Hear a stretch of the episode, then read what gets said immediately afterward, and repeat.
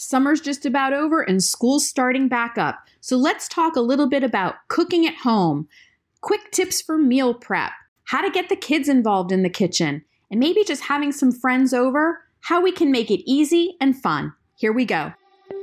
You're listening to Welcome Home to the Suburbs. Designing a new home to be your family's sanctuary can feel impossible during the stress of moving. In this podcast, interior designer Jill Kalman shares practical advice, design wisdom, and lifestyle tips for anyone moving to a new home. You'll learn all about the psychology of a well designed home and how to survive the move and thrive in your new life. Say goodbye to overwhelm and hello to a home you love to come back to every single time. Here's your host, Jill Kalman. Today, let's welcome Barry Gribbon. Barry founded Homerun Entertainment in 2002. He saw the opportunity for a smaller boutique production company. And eager to produce for cable television and web portals, Barry got Homerun up and going. Among the highlights, Barry has produced over 600 episodes of food based programs, which has led to a James Beard National nomination and 15 Telly Awards. So I welcomed Barry today so we could talk about how to make cooking a little bit simpler. And he's been around a lot of the pros, so he's going to give us some pro tips today that we can use in our own kitchen. And I thought this was good timing for this episode because school's starting. Meal prep can be a real headache after a busy day. So we're going to try to simplify it, give you some shortcuts, and talk about ease of entertaining and how to make it fun. So here we go. Hi, Barry. Thank you for being here with me today. Hi, Jill. It's great to be here. Great. I'm glad you're here. So, tell the audience just a little bit briefly about yourself. Sure. I'm actually in the television business. I've been producing TV shows for, for quite a long time, but mostly we specialize in the food and travel space. And we've, I've gotten totally enamored with the food space and the people who are passionate about it. And so I thought it'd be great to show that you and I could talk about uh, food and how it intersects at the home. Yeah, no, and cooking is a passion of mine. I think I explained to you when we spoke, you know, I grew up in an Italian household, a lot of cooking took place. And when I'm cooking dinner here for my family and stuff, I'll put it on my stories. And I think it's one of my most popular stories is when I'm cooking some of these, you know, family dishes that I grew up with. And I love, you know, having people over and feeding people, whether it's my family or friends. It's just, there's something very connective about it. And it's also therapeutic for me oddly enough. I know people find the kitchen to be work, but for me, it's very therapeutic. So we're going to talk all about some of those things. So yeah, and in the TV world, it's pervasive. I mean, you, you know, almost you know every network and streamer's got shows on about food because we're all just we love food, right? It's the one art form we need to exist. It's the one thing we all do every day. It's a universal language, right? Like you talk about the dinner table and how it's like this, it can really bring people together. You know, I even saw something in like a little documentary about with like opposing views about things. And like it was this apartment building where a bunch of people lived and they brought them all together at a table for these meals. And they learned that they really had more in common than they thought and all these other things. It's really interesting. So it is a very universal language and it's very connective for the family and for for strangers right? It's kind of interesting how that works. Even when you travel you're probably like me. As soon as you you know you're going somewhere. You're like, where are you going to eat? What are you going to eat? Yeah. Pretty much. yeah. My kids laugh because in my house we wake up, and especially when we go to visit my parents now in the morning, they're like, "Okay, what does everybody want for dinner?" And we're all like, "Can we just? We're not. We're still in our pajamas. Can oh, we talk? You know?" Probably the Italian upbringing. I have the same thing. I'm not Italian. I'm German and Norwegian, but yeah, I, w- I wake up in the morning. I pretty much know what my three meals are before I get out of bed that day. Like I really? have an idea of like what I'd like to eat or cook or go track down. Right. Well, I think my mom does that too because she wants to make sure, like, okay, well, if I need to go to the supermarket and get ingredients, I need to know now. And we're all kind of like, but we haven't even had breakfast. Yeah. so, so let's talk about first then cooking at home and its advantages. And I think, you know, COVID kind of shined a light on that for people because we were stuck at home and, and people who hadn't cooked before had to cook. And I think that there was a learning curve with that for sure. Might have been frustrating in the beginning, but I do think cooking at home has its advantages well before COVID. And then I think COVID just might have taught people like what it can do. So, from your point of view, what are a few advantages you think cooking at home has? The kitchen, people call it the heart of the home, right? But it's actually the most functional room in the house, right? I mean, it's it's a tool shop for food? You know, it has it has all these tools and appliances, and you're in there to construct something, yeah. right? And it takes time, and it's necessary because we need to eat. So that's that's why it's the heart of the home, right? That's why people gather there, right? And so if you can get in there with you know your your spouse, your partner, your kids, you can do things together that you're gonna have to do anyways, right? And once you start getting that connection to how food comes together, the ingredients, and it's just you know as simple as slicing onions or you know peeling carrots or you know it's just these basic skills that I think a lot of people once they start doing it, they understand it's you know it's therapeutic, right? It's very therapeutic. I find it very therapeutic. It's like any other hobby you do when you're doing it, when you're performing it, your brain is so focused just on that. So you don't think about really anything else. And it's also nice too, like you can have music in the background if you choose, but there's something very focal about it. Just like people who, you know, play golf or do other things, like your brain just gets very focused. And also because I'm creative and I like to work with my hands. And I think there is something to working with your hands for everybody that's important, especially in this digital age, right? We're using our hands just for the mouse and for scrolling. well, guess what? When you use it to make something, there's a very different, I feel like something different happens in the brain. And it's something that yeah. like you can be proud of and have like a feeling of accomplishment with. And it's, if you think of it, it's, it's crafty, right? It's like, yes. it's like people who knit, they use their hands with needles. Now you're using your hands with knives. And that's, I always push people like, use your money for the right things in the kitchen, like don't spend money for like diced onions and, and diced watermelon. Like you can dice up a pineapple in about four minutes once you learn how to do it, right? Right. Right. And it's like it becomes so enjoyable to do it that way. Right. So yeah. it's you know, the, you use your time in the kitchen to like connect with your tools and your food. And yes. then and don't be scared of it because it's you know, so it doesn't taste perfect the first time or you know, you yeah. learn from it. But it's it's very hard to make something unedible. right. Yeah. I mean, the other thing with cooking that I find is I use all my senses when I'm cooking. And I think that you need to to have the meal come out right. So while you're cooking, you know, you use your sense of smell. You use your sight like does this look like the right consistency? You taste it. You listen like is the pan hot enough? Did that sizzle when it went in? So it's really interesting and and I find a good cook does that because I'm less of like an exact recipe person, you know, and it's more like, okay, we're throwing in this much of this, this much of that. And I go a lot by aroma and sensory. You're really using all your senses. I think advantages of it too. I mean, expense wise, it can be an advantage as well, as far as like comparing it to eating out. But I think that the sense of accomplishment with it, you know, is kind of a cool thing too. We also like, and we're going to get to it in a minute about entertaining. But sometimes when we're getting together with another couple we haven't seen, we'd rather have them at the house so that we're not rushed or like we don't have a time limit as far as being in a restaurant and like we can just hang out enough before and after the meal to visit. So there's that again, it's that connective time around food.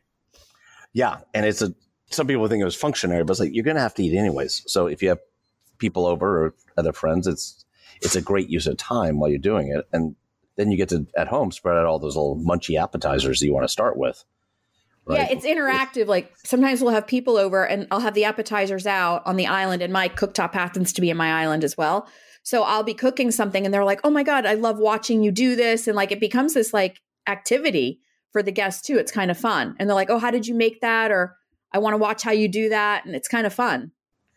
Yeah, and when you challenge them to bring something, now they're bringing something that, that has importance to them or knowledge base to them, and then all of a sudden, you know, you're fascinated by that. Yeah, and then you get that connectivity back again. So one thing you talk about a lot that I want to have you speak about is you call it being a chef at home, and how you say you can incorporate tips from the pro professional world into your home kitchen. So I'd love to hear more about that and you know let the audience know about that too yeah, well, with the TV projects and the streaming projects and the online projects we've done, you know, we work with a lot of the chefs that people see on on shows, and you know, a lot of them are self trained. These are not all cordon bleu, you know, certified, you know, folks, but it's all about you know how can you be efficient with your time and get the right ingredients, but then also make it, you know, part of what you're making. Mm-hmm. So that whole idea of the, you know, semi homemade approach, you know, don't go ahead and get a roasted chicken because that saves you time, but then, you know, incorporate that into a recipe that you can cook. Mm-hmm. But as far as like some techniques that the pros use that you can transfer into the home kitchen, what would you say? As far as the, what the pros are doing, it's like sort of doing the basics, not don't worry about getting the biggest, fanciest equipment, right? Mm-hmm. We get bombarded all the time with the newest device and the newest fryer, fryers and things. It's like, doesn't mean you're going to like the food any better, right? So it's all about figure out what flavors you want. And those chefs kind of harken back to those flavors. And so then it's like, okay, let's be smart about our time. Mm-hmm. You know, so go ahead and get things that are semi prepared, but then also figure out what, what you can keep in your pantry all the time so you're not constantly shopping. Mm-hmm. And it's those those nine basics you need. You know, the olive oil, two kinds of vinegar, onions, garlic. You know, keep those things in your house so every day you're not running out to the store. And those sort of things don't go bad on you the pros like to keep their kitchen stocked with those sort of things. So it's not a constant, you know, out to the store. And as far as prep, when people are cooking on TV, they will have the ingredients already prepared in what I call these little prep bowls. Is that something you suggest as well? Like I do that with certain things that I'm making. So sometimes I might prep, like you said, like get my onion chopped, get my herbs, get whatever, and put them in the prep bowl so that once the pan turns on and it's hot, I can literally just kind of dump them in.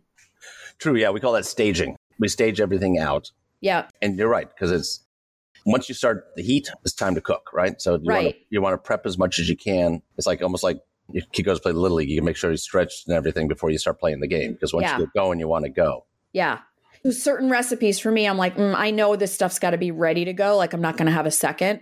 So I think depending on the recipe, that could be like a good tip that you see the pros do. Right. And, and, you know, you don't need 12 cutting boards to do that, right? Like, no, like not at all. You dice it, you put it in a bowl or something off to the side on a plate. Yep. You know, and keep it separated because that's where your flavor combination, like you talked about, right? You don't necessarily measure everything precisely. Yeah. So you need, you need your canvas of tools in front of you. Yeah. And, you know, part of that sensory perception too is prepping all that in your hands gets to smell like, you know, the food you're cooking, which is always gets you kind of excited when, when you talk about yeah. taste buds. And so you want to you want to get that all laid out, and then you know preheat your oven or figure out the next steps down the way. Mm-hmm. When we do on TV, we we call it swap outs. So we'd like you know put everything in the bowl, put it together, and then put it on the stove. But of course, we've already pre cooked it an hour ago. That's what we call a swap out. Right.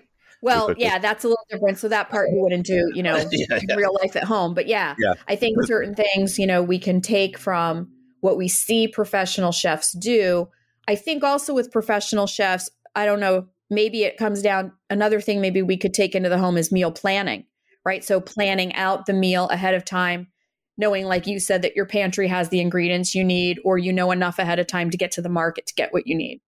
Right, and you know, you start to figure out like what the staples are with you or mm-hmm. with your kids, right? Like mm-hmm.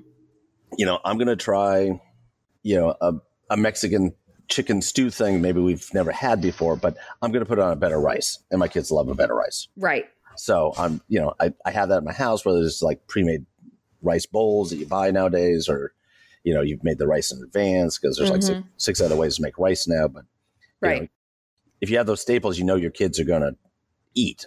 Then you yes. start, you know, introducing the new things one at a time. Yep.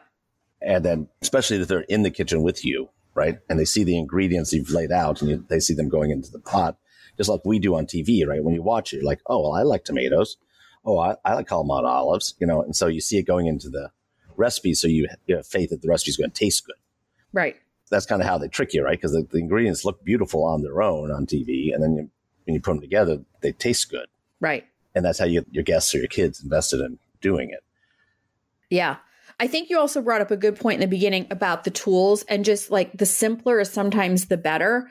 So if you, you know, for example, like having a good, I mean, I'll let you speak to it, but like having a good set of knives and whatever, if you had like three or four basic things that you think people should have in their kitchen for tools, is there anything you would suggest? It's fascinating. You always got to start with the knives. Yeah, and, a good set of knives, right? And a good chance you have a, a knife block over in the corner of your kitchen Right. With like 10 knives in it and you yeah. use two of them. Right. right? you should constantly keep going back to the two you So use. So true. Right? Yeah. You got you got your nine inch blade or you got your eleven inch blade, and they can pretty much cut up everything. yeah. And so don't get caught up on like I need every knife or I need the biggest knife set Yep. Good point. because it's the ones you're going to use, Yep. And they're all going in a beautiful, you know, eleven or thirteen inch Teflon pan. Yep. Right? You live your life in that Teflon pan, which has got to have a good lid on it. So if you're you know after sautéing or steaming, you got that put together. And I personally can't live without a grease screen that I put over the pots and pans. Mm-hmm. I, I know some people get turned off because like, oh, my stove is a mess because I put a little oil and I'm frying and like everything's a mess, so I don't want to do that again. It's like Okay. I'm, I'm constantly like, let's just figure out how to keep the mess to a controllable mess along Yeah, the that's way. a good so, tip. Yeah. so you know, when you get done, one of my friends, an Asian chef, Jet Tila, that I work with a lot, he comes from a restaurant background and he'll come over to my house and I'm like, okay, well, let's make Thai food, or he likes to make sushi. Let's make sushi, which is not the easiest thing to do. He'll destroy my kitchen because he's a professional chef who's in a restaurant. He doesn't clean his own kitchens. yeah. so, you know, that's part of, you know, you see people on TV like it looks so easy. Well, that's because they have people cleaning their kitchen. So I get a little fanatical about how to keep it going along the way. And then a, the mixing bowl, Mm-hmm. you know, a good sturdy mixing bowl that can handle, even if you're putting the beaters in there, or the immersion blender, you know, something that's can handle that, and especially one that's got a lip on it so you can pour out of it. Yeah. So do you prefer like metal or glass or plastic for your mixing bowls? Do you have a preference in the material? I go with the, the heavier plastics Yeah. because if you get in there with, especially with beaters, Yes. you're not going to take in the metal taste off the side of it if it's if it's a metal pan. Yeah, that's a good point. The other thing you need is uh, multiple silicone spatulas. Yes. You have different sizes and different. Some some are for scooping, some are for wiping clean. And those plastic bowls, you get silicone spatula in there, they're perfect. And the the beautiful is everything silicone and plastic now is it doesn't burn. Yeah, I know. Yeah, it, people are like, oh, it's too close to the stove. It kind of doesn't burn anymore. No, it doesn't. you know, that's and it doesn't get hot when you leave it a little too close to the stove, like the yep. the metal that's a- handled ones do. Yeah, you got to be careful of those. Yeah. So let's talk about you refer to, quote, keeping the kitchen interesting. So let's talk about what you mean by that. So keeping the kitchen interesting is trying to have enough variation that you're not bored with what you're cooking or eating, but you can't go too far afield, Hmm. right? Because you know, especially if you have kids, you know, they'll they'll try a lot of things their parents try, but that doesn't mean they're going to eat them, right? So, it's, Mhm. but as an adult, we we don't want to get bored, right? Right. That is true. And so, especially in you know, like magazines, TV, they were always constantly talking about the seasons, right? And Mhm. that's the beauty of seasons is you food changes throughout the season. Yeah. You know, and that's that's part of our culture that we're has disappeared by the globalization of food. Yeah. You know, it seems like, especially here in California, we can get strawberries twelve months a year. Yeah. Uh, So it's not like we don't celebrate it, but honestly, they taste different around the year, right? If we're getting them from, you know, down the street versus from South America. Right. So you have that seasonality that can keep your kitchen interesting, but you got to kind of be aware of that. Like, oh, it's that time of year that we do these things. right. Spring brings the green vegetables, it brings the, the asparagus and the, the and the broccolis, and the, the fall brings the squashes. Right. So you, you know, there's things you like, hmm and you don't want to go too far f- away from that, or else you might, you know, get disappointed. But you got to keep bringing new things into your kitchen. Right. Try something new. I also think if you have a home garden, which became very popular over the last couple of years, that really helps you stay seasonal. And depending on the area you live in, right, you're growing what's going to be native to that area that's going to grow at that season. And that's a cool way to bring the ingredients into the house too, by what you might be growing in your backyard. Right. Oh yeah, and the great thing about the garden is, I mean, you can pretty much bring them in and do very little to them and eat them. Yeah. Right? They have such flavor to them.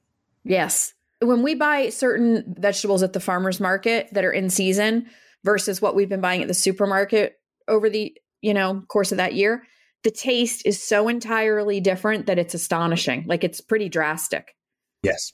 In flavor. And one of my neighbors used to grow a lot of cucumbers and when she would get a bunch of them and she'd she'd be like, "Oh, I'm going to drop some at your door. I've got so many." And I mean, that cucumber from her backyard tasted so different than even the best cucumber I could buy at, you know, these high-end stores with supposedly high-end produce. It's just amazing the, the taste difference.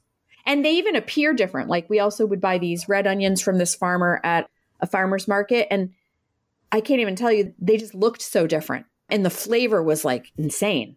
Yes. Yeah. So when you talk about keeping the kitchen interesting, you're talking about like your ingredients and your recipes and like not staying stagnant, you know? Is that that's kind of what you're meaning, right? Right. Because so many Yeah. people will like go Just out in a nutshell. go out Yeah. and try like, you know, things at restaurants and then not think of doing that at home. Right. Like if you like it at a restaurant, try it at home. yeah. Keep your kitchen interested by like trying that thing. And, you know, there's, you know, we, there's videos that me and other people produce all over the internet that'll show you in three minutes how to do that thing you like. Yeah, it's like if you like the flavor combination and the texture and all of that, it's like, oh, try that at home. And we've done that before. There there's a couple recipes that are now like in our family repertoire that were recipes that either myself or my parents had at a restaurant and we were like, "Oh my god." And now it's like a staple in our sort of recipe rotation, I'll call it, you know? so yeah, it does keep it interesting because you're like, "Oh, I never thought of putting that together like that." and I loved the taste of it. And now we can. And the other thing is too, like I feel like keeping the kitchen interesting too is like not being afraid to adapt a recipe. So sometimes, like I might see a recipe either printed or something on TV. And for the most part, it's what I like, but there's a couple ingredients that aren't really things that we like for taste or whatever. And you can substitute what you like, you know? And I mean, that kind of keeps it interesting too. It's a new recipe and then it has your take on it. Yeah, one thing I did, we were in a store and like three inch little tart pans, you know, sheet metal tart pans. And It was mm-hmm. like a set for like a couple bucks. And I was yeah. like, like, let's buy this and do something with it. I didn't Yeah. know what to do with it, but we got it home and now it's like, okay, well, now it's a project, right? Let's do a little Googling and see what's out there. And, you know, then my kids got excited, like, oh, we could take strawberries, dad, and mix them with sugar and make a little puree of it. And then you could buy some phyllo dough or we could make some, and it's like, it became, you know, a fun project to do. And now it's something we like to make all the time. I love that. That's a great example. Yeah, great. All right. So the next one we're going to talk about, which I've talked about before, and I think there's a lot to this, and it kind of goes back to the advantages of cooking at home on the first topic we mentioned. But when you involve kids, teens in the cooking process, I think it's huge in a ton of ways. A ton. I could. So I'll let you speak to it first as far as involving kids and teens in the cooking process. it, it's I think it's just critical if you got kids in the house to get involved in the cooking process because then they're invested enough in at least trying it and eating it. Yes, And big time. you know, I'm not saying we're going to turn kids into salad eaters because that's going to come a long ways down the road. Yeah. But when it comes to flavors and things, and especially if your kids are like, I only like a certain way. Once they do it themselves, they start understanding it's not scary. Right. When they're smaller, I mean, just the basics. I mean, it's you can teach them math in the kitchen, right? We're talking half cups, quarter cups.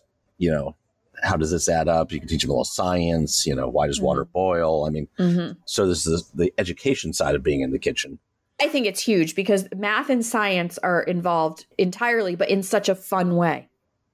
Yeah, when a kid understands that, you know, you take a solid piece of butter out of the fridge and three minutes later it's a boiling liquid in a pan. Right. And like, how'd that happen? How'd that solid become a liquid, which is now becoming a gas? Right.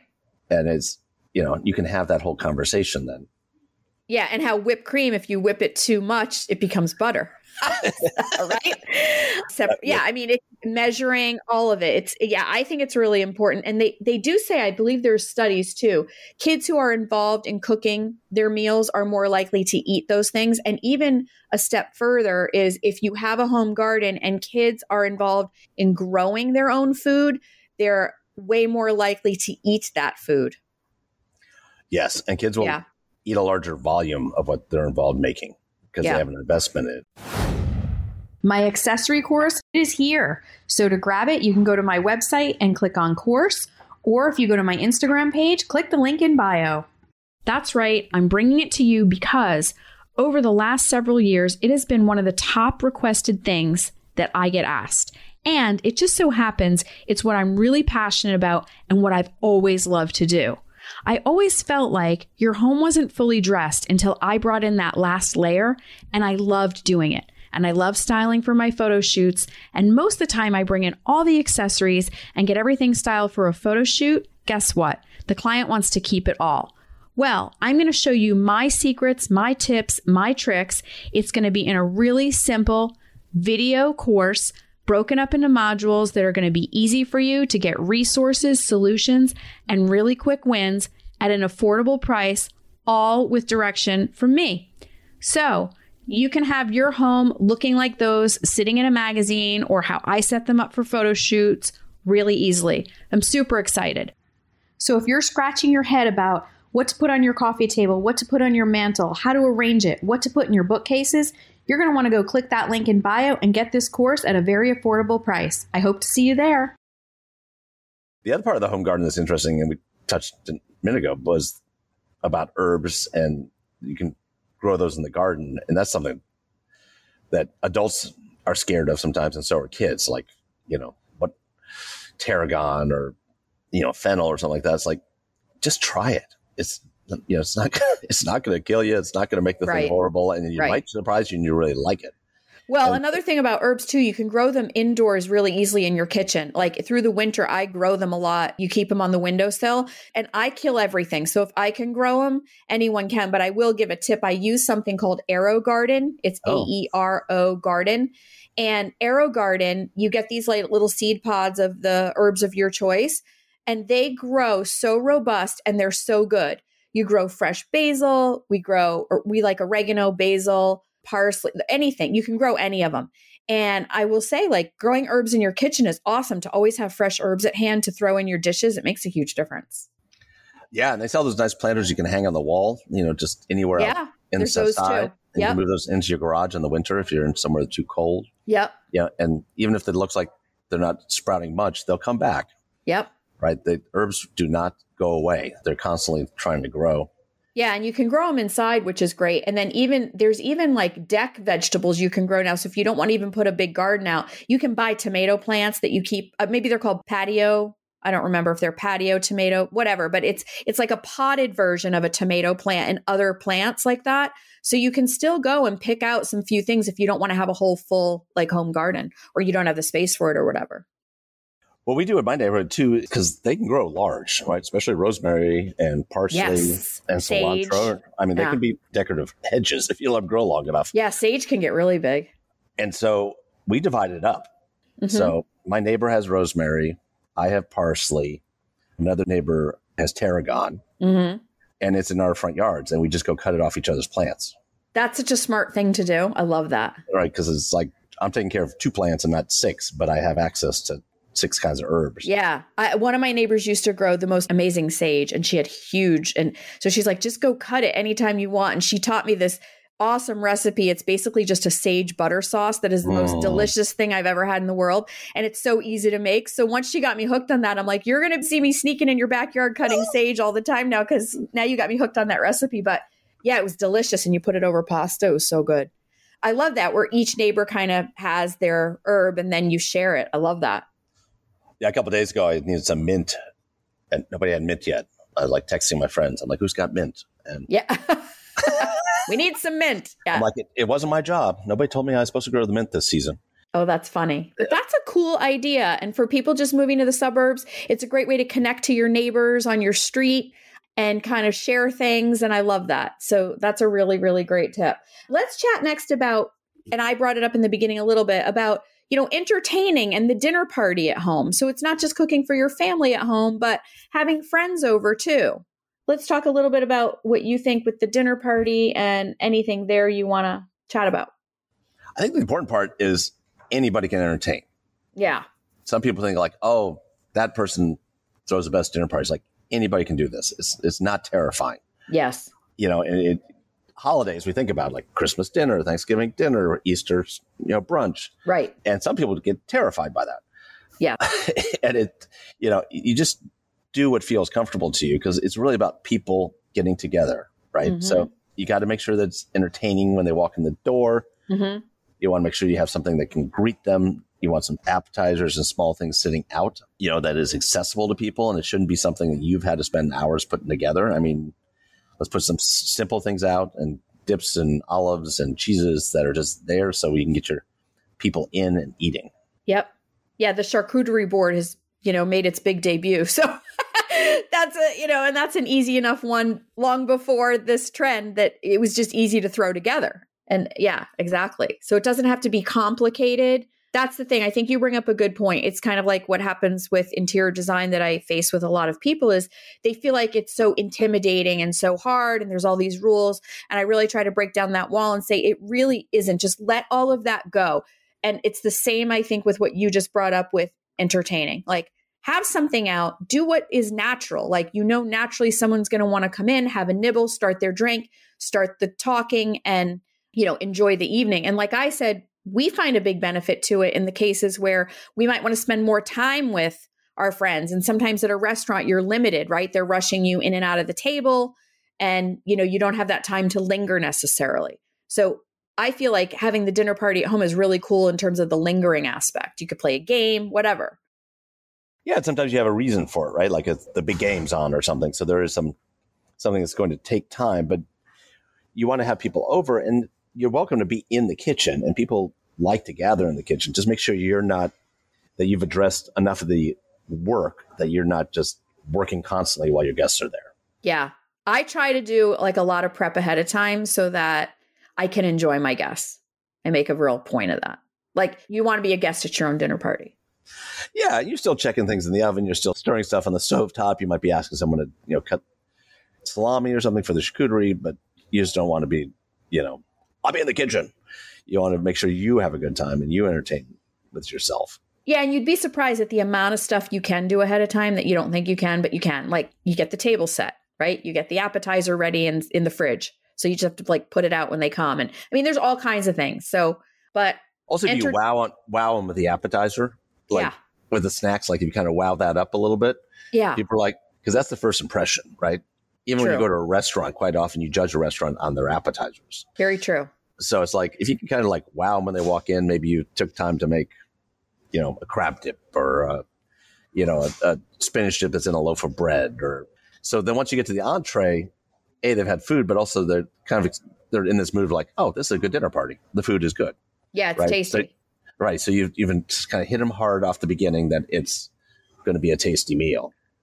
And, and I always find shrimp cocktails such a winner. You put shrimp cocktail out, which is so easy, and people are like, they love it yeah. It's interesting, like the charcuterie we talked about, which is, you know, it's French for cheese board, but you can put anything on there, right? We're putting on nuts, we're putting on olives, we're putting on fruit, yeah. Yeah, crackers made with figs, or whatever.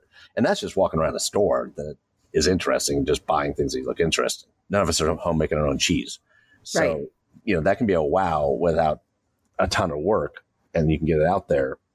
And then when people show up, they got something to look at. And then if you're, you know, the neighbors had you over and made beef Wellington last month, doesn't mean you have to make beef Wellington, right? Like exactly a nice roasted chicken, steaks on the grill. I mean, do what you're comfortable doing. Yeah. You know, it's not about the restaurant food, it's about being with you and you're sharing that connection with each other. And part of that connection is feeding each other, which feeds the soul. Yeah. And uh, you know, it's like going back to that simple is better. And that happens with food too. I made I had people over and I made a really simple tomato and basil sauce, really simple. With cut up fresh tomatoes, some onion and garlic, whatever, herbs and olive oil.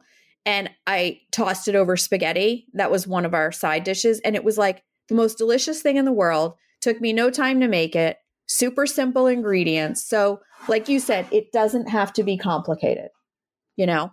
Yeah, your friend the crock pot comes, the slow cooker comes in handy too. Oh yeah, crock you know, pot meals are so comforting and delicious. And there's appetizers. You know, you can do a nice little cheesy dip or something in a crock pot, or you know, warm spinach dip, and it's like, oh, you've been cooking all day. Like, no, I've been melting things together for four hours. Yeah, those are super. yeah, those are really good recipes too. So, one other thing we want to talk about is it brings up that topic like semi homemade a little bit, but convenient tricks to cooking at home, like sort of shortcuts, things to make your life easier, semi homemade. I do semi homemade a lot with desserts because I always call myself a cook. I'm not really a baker. So, with desserts, sometimes I might buy like a really nice pound cake or a lemon cake, let's say, but then I might make my own whipped cream, put some fresh berries on it, and throw a sprig of mint, you know, and it looks like this gorgeous dessert that I slaved on all day, but I've really just put it together with some nice ingredients and made like one of the things myself, whatever. And I do that with like, you know, I don't make my own dough, so I might buy like a frozen pastry dough and then make like my own fruit tart with it. But I think you, you can do that with anything, really. I was just giving dessert examples because for me, that's where I take my shortcuts. But anything in that category, I'd love you to talk about because I know you brought that up when we spoke how, you know, there are these kind of short shortcuts you can take that make life a little easier, you know? Oh, absolutely. There's, a, there's shortcuts you can take that are very tasty and, you know, good use of time. Yeah. You know, the first one is the, the famous roasted chicken. Yeah. You get, I mean, it, you got a whole chicken, it comes apart in pieces. You can do anything with that, right? So now you're either serving chicken on the, the bone with some sort of sauce or rice, like drumsticks and thighs, or you're deboning it and now you're, you know, you're throwing together enchiladas. Maybe you're throwing together, you know, a Mexican salad. I mean, there's so much you can do with the chicken that just saves you time cooking it. Tons. So, I do tons with rotisserie chickens. Yeah. Right. So the recipe says, you know, cube up chicken breast and saute in a pan. Like mm-hmm. we just saved you those. You still have to cube it up, but you're not sauteing in the pan. Like we skip yeah. steps two and three on that recipe. Yep. So you're still making, you still make the recipe. You just don't have to deal with that piece of it. Yep. That's a good one because the rotisserie chicken goes a long way. Let me tell you. Yeah. Yeah. You're cheating about desserts. I mean, the other one is you know store made pizza dough. You know. Yeah. Pizza night's pretty easy when you bring home that pizza dough. Yeah, and it's fun. Everybody can go and make their own what they like. I think a pizza night's a really good one, like where you make your own. That's a super good tip. Yeah. Trick there is make sure if you're doing the oven, you know, have a, a decent pizza stone or a, a, bake sheet that's got holes in it. You know, like a yeah. meant for grills because you just want to make sure you get the moisture out of the dough, right? Because you want that yeah. to be a little crispier. So and by the way, that's a fun idea for a dinner party for adults too. You could do a make your own pizza night. Why not? Everyone would have so much fun with that. And then you can make like a big salad or something on the side. Like easy and fun. Oh yeah, because you think about like you have someone over, like let's order pizza, and all of a sudden it's a twenty minute conversation. Well, I want pepperoni, and I, you know, how about right? Some, it's like just make it at home and do whatever you want. Yeah, but it it can be like kind of a fun interactive party too, where everyone gets their own dough and you just like make your own, throw them in the oven. I think that's kind of cool. Right. And then your kids make cheese pizza and then they actually eat yours because it has interesting things on it that they right. weren't willing to try. right. You also think buy, you mentioned in the beginning that you don't really have to, but sometimes it can be a shortcut if you do buy your vegetables chopped up already or prepped for you. What do you think of that? Well, our friend is the garlic, right? No one, don't buy fresh garlic. I mean, someone's saved you the time of dicing it or making the garlic paste. I mean, that is one of those staples we should always have in the kitchen sometimes I buy the container of peeled cloves. True. So it's like I have the clove, I can do what I want with it if I'm going to end up crushing it, chopping it, whatever. And they last quite a bit. So those are good because it just saves you from separating and peeling, which I know isn't a huge deal. But when you're like rushing, like me sometimes at the end of the day, and I'm trying to get dinner on the table for everybody, it just, whatever time I can save helps. And garlic's like salt and pepper. You don't want to discourage people from using more of it. Right. The easier it is to use the more you can get a hold of it. Yeah. I was just in the fruit world. I mean, the fruit is so easy to dice up. I know it's easy sometimes to grab, but yeah, definitely with, you know, if you're in a hurry, your vegetables, your onions, your celeries, your peppers, right. Know, if that's available, you can do that. But also, if it, people forget, if you have a Cuisinart, you know, cut an onion in four pieces and drop it in the Cuisinart, and you got diced onion. Right. Well, I think you have to be careful too when you buy the chopped onion. I think two things with it. You have to use it pretty quickly, or it kind of gets yucky. Yes, I think. Yes, it does. Yeah. and it can have a really strong odor in your fridge. So yeah. unless you're going to like buy it and use it at night and it saves your step, great.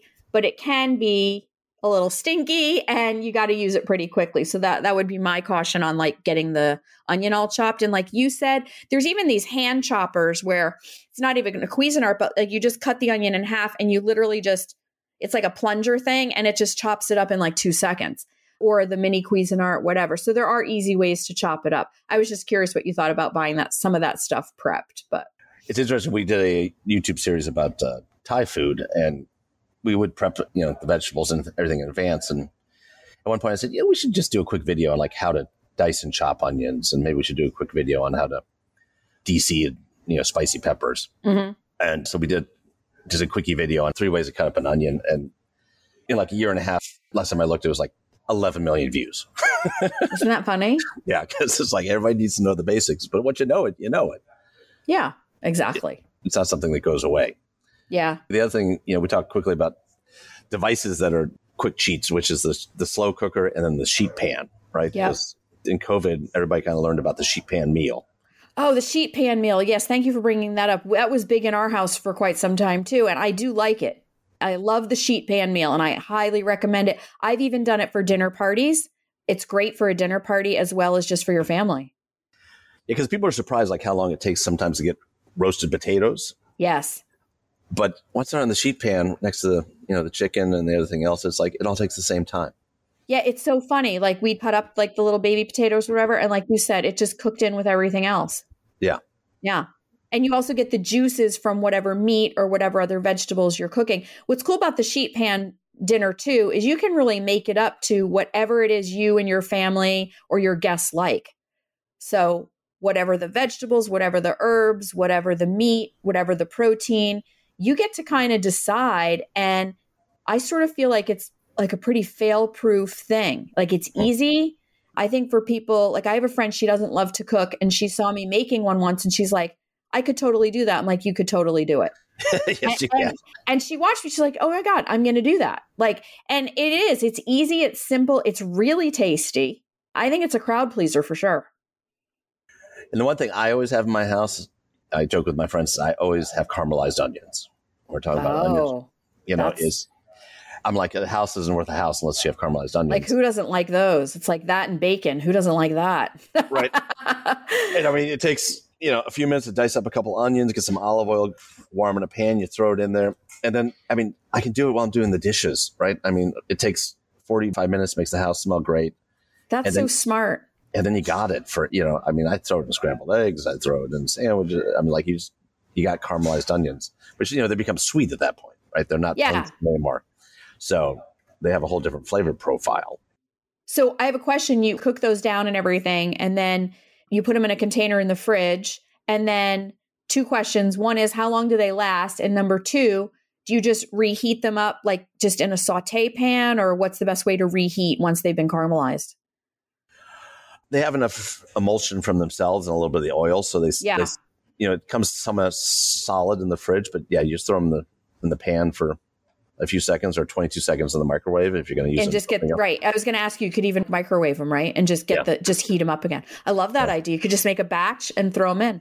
Oh yeah, and it makes your house smell great all day, Mm-hmm. and people think you've been slaving at the stove, and you haven't. Do they keep a while in the fridge? Uh, so long as everyone's not eating them up within two days, which probably happens. But yeah, I, Um, we we eat them before they're gone, but it, I was gonna they say. last weeks.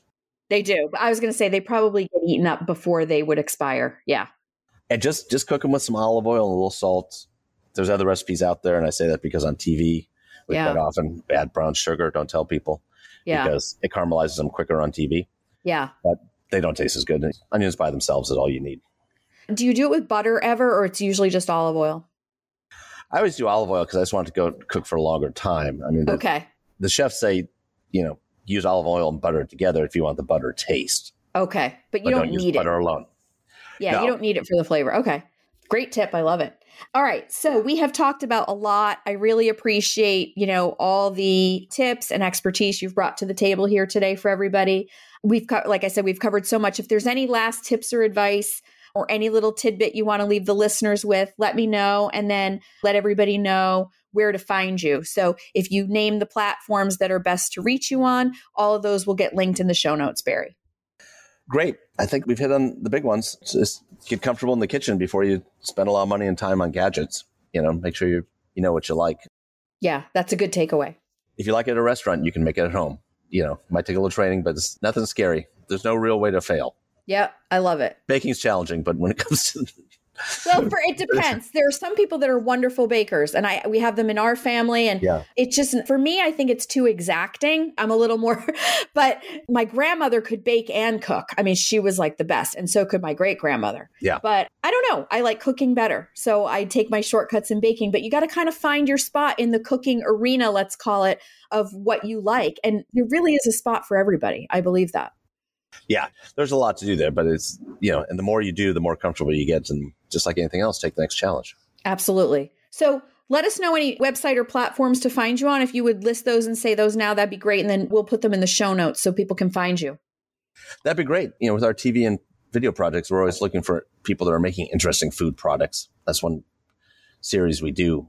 Mhm. So anybody out, you know, know out there that's making food products, especially for resale and sale, we're trying to do stories about them. Great. And we're always looking for just interesting people in the food world because our, we do a lot of content that profiles interesting people in the food world. Great. We're Homerun Entertainment is our company. It's so the website's Homerun ENT, like entertainment, homerunent.com. Mm-hmm. You can leave hit us up on the contact page there. And you can always find me on Instagram. I'm Barry H. Gribbon on Instagram. Are you guys on Facebook too? Uh, yeah, Homerun Entertainment on Facebook. Great. And did you say you had a YouTube channel? We do a series called Jet Fuel, one word Okay. Jet Fuel. It's with the Jet Tila, who's Yep. a Thai chef. And so we, we explored Thai food and we did some American classics on there. Great. Sure. So we got about 60 videos up there. Good. All right. we'll Um, put that all in the show notes so that people can kind of explore those different things. Yep. All right. That'd be great. Good. Well, this has been great. I really appreciate you coming on and taking your time to discuss this topic, which is part of the suburban home. And it's a passion of mine, as you know. Like I do with decorating, I like to make people feel like cooking doesn't have to be challenging either. There's so many people kind of afraid of it, don't even want to attempt it. And I really encourage you to just try one little small recipe. And I think you'll be like blown away. So that's my little advice to wrap up. Thank you, Barry. I'm sure that we will connect soon. Awesome. All right. Take care and I'll talk to you soon. See you in the kitchen. Okay. Bye. So, I've done a few episodes here on cooking because if you have been following me for any amount of time, you know that cooking is one of my passions and hobbies. Growing up in an Italian family, cooking is a big thing. And I learned a lot of family recipes and I find it therapeutic. But I also find it more simple than people think. And I think a lot of people feel afraid of it or intimidated by it. And I like to try to break things down and make it simple and accessible for you, just like I do in home design. And I want to do that with cooking as well. So I hope this episode gave you some tidbits, gave you some incentives to cook at home, involve the kids in the kitchen. Typically, studies have even found that the more kids are involved with their food, they're more likely to eat those healthy foods. That's why even gardening, we did an episode on gardening, and if kids grow their own food, they're more likely to eat it as well. So it can be simple, it's very connective, it can be fun, and I know we all have really busy schedules and we feel like it just becomes a task or a chore, but there's shortcuts and ways to do it, and it can be a very fulfilling and satisfying thing and very connective. So I hope that some of the points here helped you. And as always, if you have any questions, I'm always here and love to hear your feedback. Also, any other topics you want to hear about, always reach out. From my home to yours, I will see you here soon. And as always, you're going to want to always head over to jillkalmaninteriors.com. I've got a wonderful new freebie for you called the Room Planner. And most the time that you're not getting your house decorated, it's because you don't have a plan in place. This helps you cover it all and get it in motion so you can accomplish your home design goals. Go grab it now. It's totally free. And my course is also still available on the website, along with so much more. I look forward to seeing you there. Thanks for listening to this episode of Welcome Home to the Suburbs. Head over to JillKalmanInteriors.com to learn more about designing a beautiful new home while minimizing the stress of moving. See you back here next week.